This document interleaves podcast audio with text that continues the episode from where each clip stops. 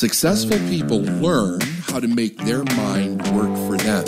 I'm David Nagel, and this is the Successful Mind Podcast.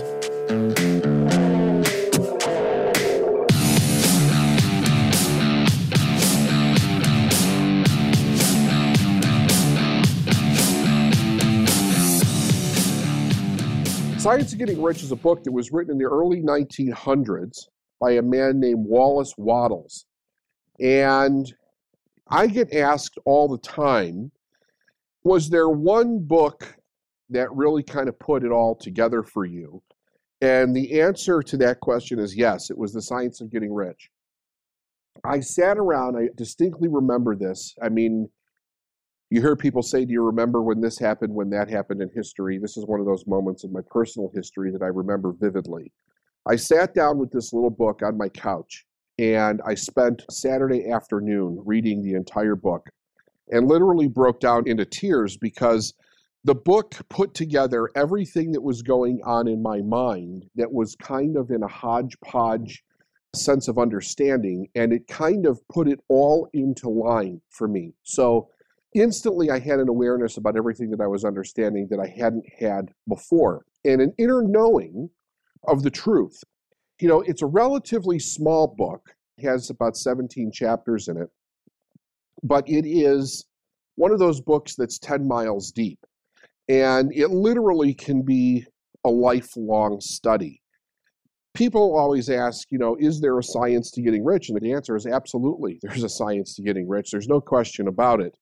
But you really need to go through this book in a very distinctive way. Here's what I suggest I suggest that you get the book, The Science of Getting Rich. You can pick it up on Amazon. See if you can get it in a form that somebody has written where they have not altered internal content that much. Anybody else's take on it is their personal take on it. The, the real meat is in the literature that Wattles wrote here. Now, I'm going to take you through the next three lessons through a progression of study that was given to me by my mentor that I used to also take people through after we studied the entire book.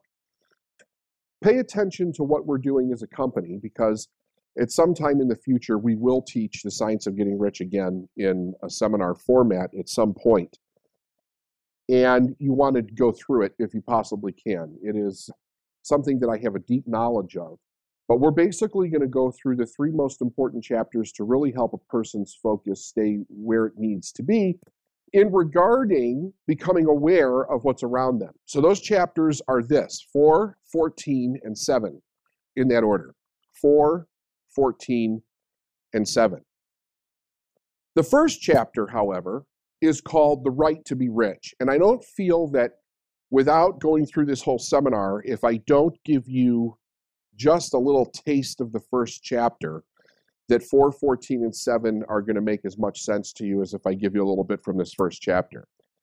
It starts off with a statement that is a really powerful statement. It says, Whatever may be said in praise of poverty, the fact remains that it is not possible to live a really complete or successful life unless one is rich.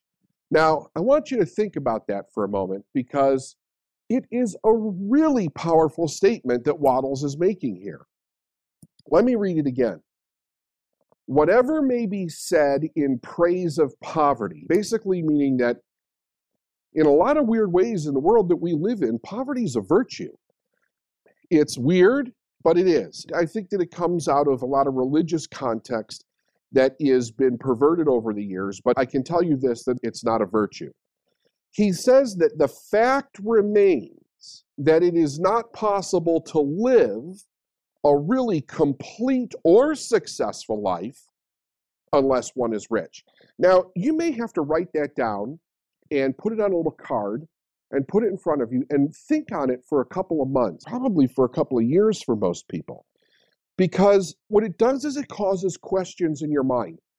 I think the questions are probably secondary to the reactions that people have from it because we spend so much of our life justifying the poverty decisions that we make. And of course, anything that we justify in life we're defensive about, we're resistant about, we're standing in our need to be right about. Of course, all of that goes back to safety. And without getting into, you know, kind of breaking all of that down on this recording and the next couple, I just want you to think about the idea that if you really think about this from the progression of this idea, which is more life, and that phrase actually came out of this book, More Life, that it isn't possible. It is not possible to live a really complete and full life, and it's not possible for the progression of humanity without the idea of richness being there and it also being part and parcel to what we become in this life. He says, No person can rise to his greatest possible height in talent or soul development unless he has plenty of money. Now, why would that be so important? Well, it's important because money brings us the tools that we need to use that allow us to stop focusing on the basic essentials for survival and allow us to move into an idea of plenty in our mind so that we actually have the space in our mind to think about expanding our world, expanding our universe, making society better, making government better, making ourselves better. If we're constantly worried about all day long how we're going to survive, we don't have time to think these deep, enriching, penetrating thoughts, which allow us to come to new levels of understanding about the knowledge that's in the universe so that we can keep progressing as human beings. So, that is just a taste of chapter one. And it's something that I want you to give some real serious thought to as we go through chapters 4, 14, and 7. So I'm going to begin with chapter 4, which is the first principle in the science of getting rich. And it is an extremely important chapter that gives you the idea of first things first, cause and effect. Wattles begins this in chapter 4. He says, Thought is the only power which can produce tangible riches from the formless substance. Now, one of the things that I think is just so damn cool about this book is that Wattles in his wisdom, found several ways of explaining spirit. In the book, he calls it four or five different things formless substance, infinite intelligence, spirit, God, nature. I mean, it just goes on and on. And here he's saying thought is, and we have the ability to think, we have the ability to use our thoughts. Our thoughts have higher faculties, such as imagination, reason, will, um, and reason, and we can think in this substance, but he's saying that it has the only power that can produce tangible riches from the formless substance. He says the stuff from which all things are made is a substance which thinks. Now, what is he talking about? Well, he's talking about the atoms in the universe. Everything is made up of individual particles. If you go tap on a wall or you tap on a desk, you have to realize that scientifically, if you look under a microscope, those things are not actually solid, they're fluid. And the spaces in between the particles that make up the wall, the desk, the piece of iron, the piece of glass, are actually larger than the wall, than the particles themselves. The spaces in between the particles are, are larger than the particles themselves. Now, why is this important? Because what's important to understand is that those particles are vibrating at a very specific rate of vibration that allows them to become steel or glass or porcelain or whatever it is, plastic, whatever it is that it might be. And locked up within those particles is an infinite intelligence. All the knowledge that ever was or ever will be is 100% equally present in all places at the same time. He says, and a thought of form in this substance produces the form. So when we think, let's first understand that we are thinking a thought form in an energetic field. When we build a picture in our mind using our imagination, it is an image. That image has a form. that form has all the knowledge that it takes to create the form within the form. The image that is in the form is very much like how an architect will draw an image on a drawing board. And that image is not the actual thing that's going to be created, but it is an image of the thing that's going to be created along with all of the specs that go along with creating the image. It doesn't make the image, it doesn't create itself, it's just an image that is presented of the form. Well, when we present an image or when we create an image of the form in our thinking mind, we cannot create that image without all the knowledge of the creation of the form going with it. He says, original substance, which is thought or spirit, moves according to its thoughts. Now, what are its thoughts? Its thoughts are simply this more life. Every form and process that you see in nature is the visible expression of a thought in the original substance. Now, I want you to think about this. When you see a tree, when you see a squirrel, when you see a rock, when you see an ocean, all of those things had to be a thought form before they could be a form. And in its original substance, it had to have all the knowledge with how to create it within that form. He says, as it thinks of a form. Now, let me stop for a moment. When he talks about it, what is he talking about? He's talking about the architect of the universe, the original substance. That's the it in this sentence. As it thinks of a form, it takes that form. As it thinks of a motion, it makes that motion. That is the way that all things were created. And we live in a thought world, and this world is part of a thought universe. The thought of a moving universe that's extended throughout the formless substance, the thinking stuff, which is all of the knowledge, resulting from that thought, took the form of systems of planets and continues to maintain that form thinking substance takes the form of its thought and moves according to the thought. Now, you may have to listen to it a couple of times to really get it, but think about it as it pertains to yourself. Before you can do a thing, you have to think a thing. Before a desk can be created, somebody had to have an image of a desk in their mind. Before the telephone could be created, somebody had to have an image of a telephone and what that telephone could do in their mind. Before a light bulb could be created, Edison had to have an image of a light bulb in his mind. Before you can do anything, you have the image of it first before it can be done. It says, holding the idea of a circling systems of suns and worlds it took the form of these bodies and moved them accordingly. That's how everything was created. So, when it says holding the idea, we have to understand that we too have that ability. We use it with one of our higher faculties. That higher faculty that we use to hold an idea is our will. Our will is the higher faculty that gives us the ability to focus on something until we move it from thought to form. Although centuries may be required to do the work, by thinking the form of a slow growing tree, the formless substance produces the tree. In creating the formless substance, seems to move according to the lines of motion it has established. Now, that sentence is so very important because everything in our life is in a constant state of motion and momentum but based along the lines that his, is established. So, this is why people get stuck. They establish a thought of form, they establish a way of doing things, which then creates a paradigm and it creates a momentum in a direction that keeps giving them the same thing.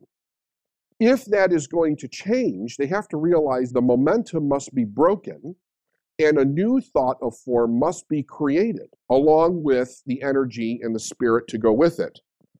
It says, The thought of an oak tree does not cause the instant formation of a full grown tree, nor does the thought of wanting more money, nor does the thought of wanting a better relationship, nor does the thought of moving from dis-ease to health.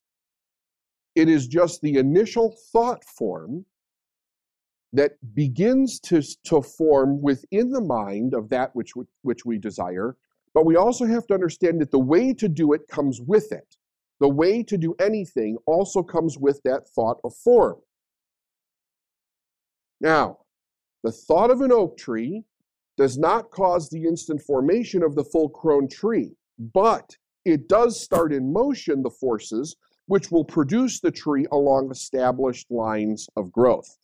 Well, it's the same thing with us. When we think of an idea, when we think of a thought form, it starts in motion everything in the universe to bring about the creation of that form. See, the universe has no choice because it is already moving along established lines of growth. So, as we hold the image with our will of that form, it brings us the ways, the means, and the opportunities for the creation of that form.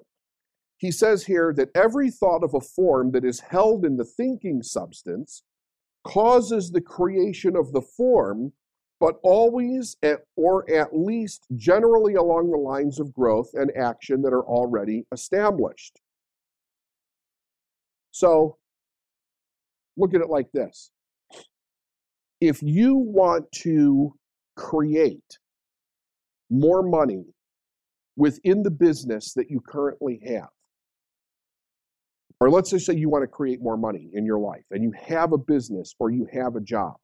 The first way that it is going to attempt to get to you is through the lines that you already have established.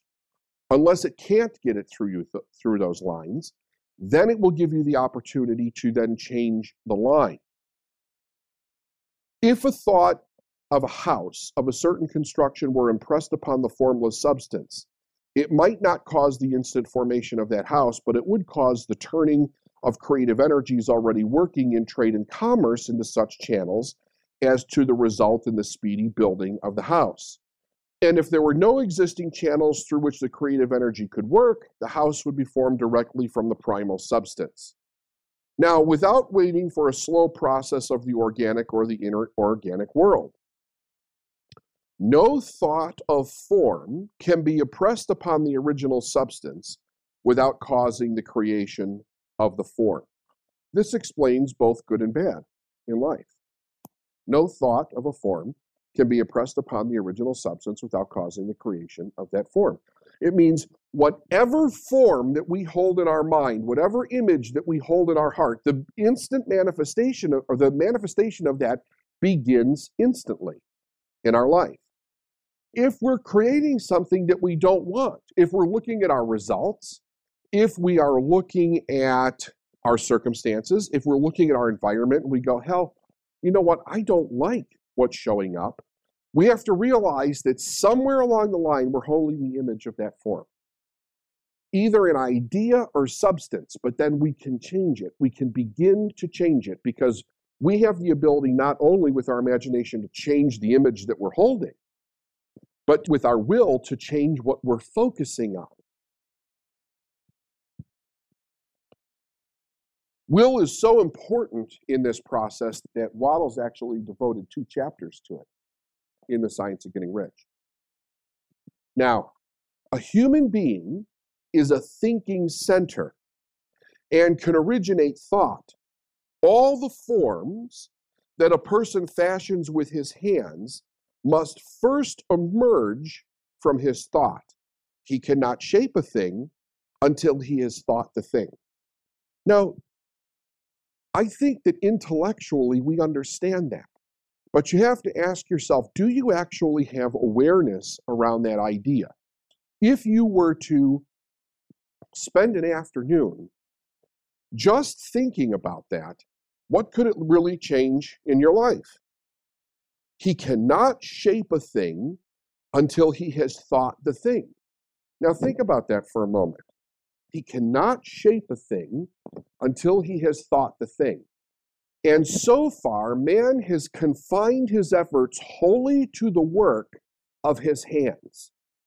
He has applied manual labor to the world of forms, seeking to change or modify already existing forms. He has never thought of trying to cause the creation of new forms by impressing his thoughts upon the formless substance. Now, think about this. When a person has a thought form, he takes material from the forms of nature and makes an image of the form which is in his mind. He has so far made little or no effort to cooperate with the formless intelligence, to work with the Father. He has not dreamed that he can do what he seeth the Father doing, which is what? Do we actually see God creating the world, the mountains, the oceans, the squirrels, the chipmunks, the elephants, the dandelions? No. He says man reshapes and modifies existing forms by manual labor. He has not considered the question of whether he could produce things from the formless substance by communicating his thought to it. I propose to prove that he may do so, and to prove that any man or woman may do so, and show how. My first step will be to lay down three fundamental propositions. First, we assert that there is one original formless substance from which all things are made. All the seemingly many elements are only different presentations of one element. In other words, everything that you see comes from spirit. It is spirit, but it's different presentations of spirit. All the many forms found in organic and inorganic nature are only different shapes that are made of the same stuff. And this stuff is a thinking stuff. In other words, it's intelligent. A thought held in it produces the form of the thought. Thought in the thinking substance produces shapes. A human being is a thinking center which is capable of original thought. If a person can communicate his thoughts to the original thinking substance, he can cause the creation or the formation of the thing that he thinks about.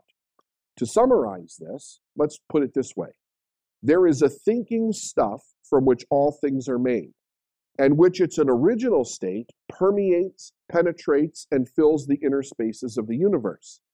A thought in this substance produces the thing that is imaged in the thought. And a person can form things in his thought and by impressing his thought upon the formless substance, can cause the thing he thinks about to be created. Now, I can prove these statements by both logic and experience. Reasoning back from the phenomena of form and thought, I come to one original thinking substance. And reasoning forward from this thinking substance, I come to the individual's power to cause the formation of the thing that he thinks about. By experiment, I find this reasoning to be true, and this is my strongest proof.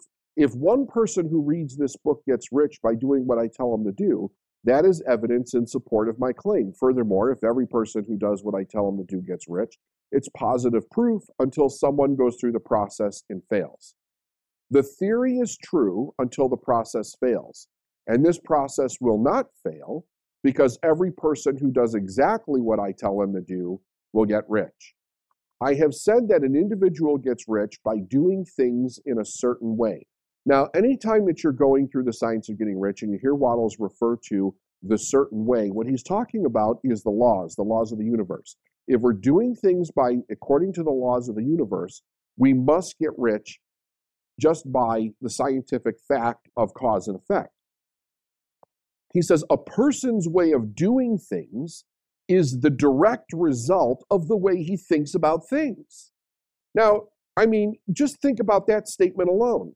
A person's way of doing things, the way that I do something, the way that you do something, the way that everybody does something, is the direct result of the way that we think about that thing. To do things in the way that you want to do them, you're going to have to acquire the ability to think the way that you want to think. This is the first step toward getting rich. This is, it's simple to understand, but it isn't easy to do because it means that we have to think differently about just about everything in our life. See, the truth of the matter is, we don't think according to the lines of more life. We think according to the lines of survival. And survival, you can be surviving and have one foot in the grave. Okay? It's the first step toward getting rich. To think what you want to think is to think truth regardless of appearances. To think truth regardless of appearances. The appearance of what it is that we see is very much determined by how we've been programmed to see it. Where do you think all the prejudices in the universe come from? Where do you think all the lack in the universe comes from? Because people have programmed us to see things the way that they see them through hatred, through lack, through differences, through judgment, through jealousy. Every person has the natural and inherent power to think what he wants to think, but it requires far more effort to do so than it does to think the thoughts which are suggested by appearance. In a great book, You Squared, Price Pritchett did a famous quote where he said, Absence of evidence is not evidence of its absence. In other words, just because we can't see it, just because we can't touch it, just because our understanding or in a limited state of understanding, we say that it's not there. That does not mean that it's not there.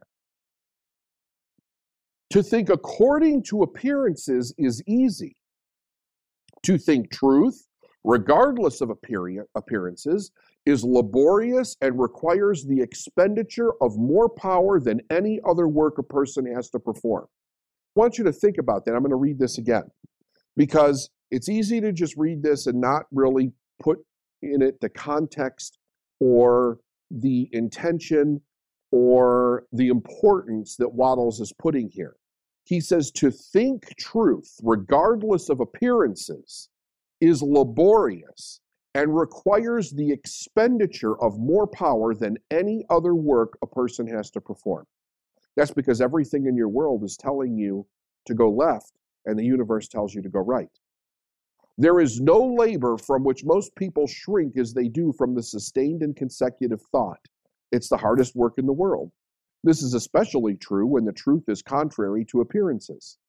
Every appearance in the visible world tends to produce a corresponding form in the mind which observes it.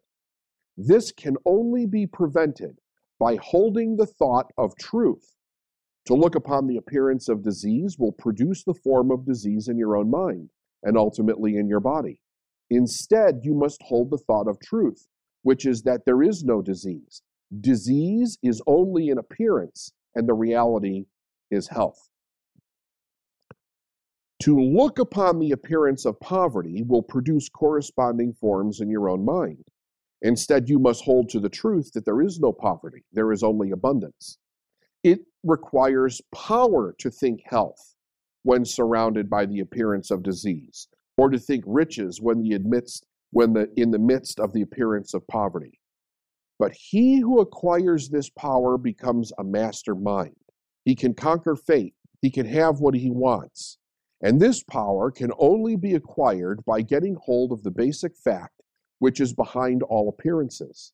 There is one thinking substance from which all things are made. Then we must grasp the truth that every thought that is held in this substance becomes a form, and that a person can impress his thoughts upon it so as to cause them to take form and become visible things. The perpetual law of transmutation of energy. We have an image in our mind is a form. And as we impress our thoughts upon it and hold our emotions according to it, we move it from form into reality, into a visible thing. When we realize this, we lose all doubt and fear because we know that we can create what we want. People are always asking me, David, how do I get rid of fear? How do I get rid of doubt? He's telling you right here. He says, when we realize this, we only realize it by doing it, we lose all doubt and fear because we know knowing is doing, not knowing as intellectually understanding, that we can create what we want to create. Until that, you don't know it. We can get what we want to have and we can become what we want. As a first step toward getting rich, you must believe the three fundamental statements given previously in this chapter. In order to emphasize them, I'll repeat them here. There is a thinking stuff from which all things are made. And which its an original state permeates, penetrates, and fills the inner spaces of the universe. A thought in this substance produces the thing that is imaged by the thought.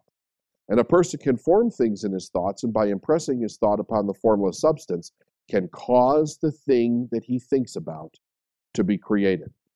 He says, now this is probably one of the most important things that's in this book. You must lay aside all other concepts of the universe than this monistic one. You must dwell upon it until it is fixed in your mind and has become your habitual thought.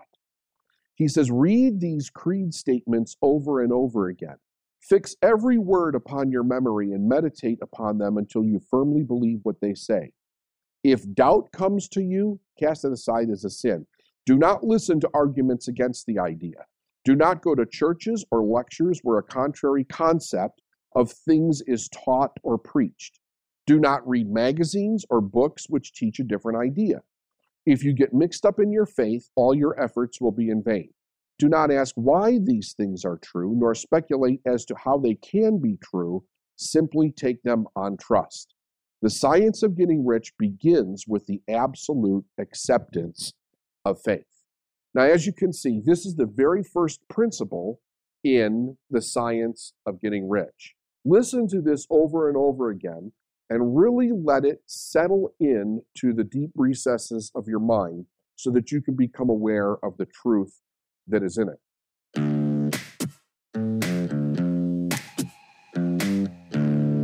Thanks for listening to the Successful Mind podcast. And if you like what you heard and you want to know more, go to davidnagel.com forward slash free stuff.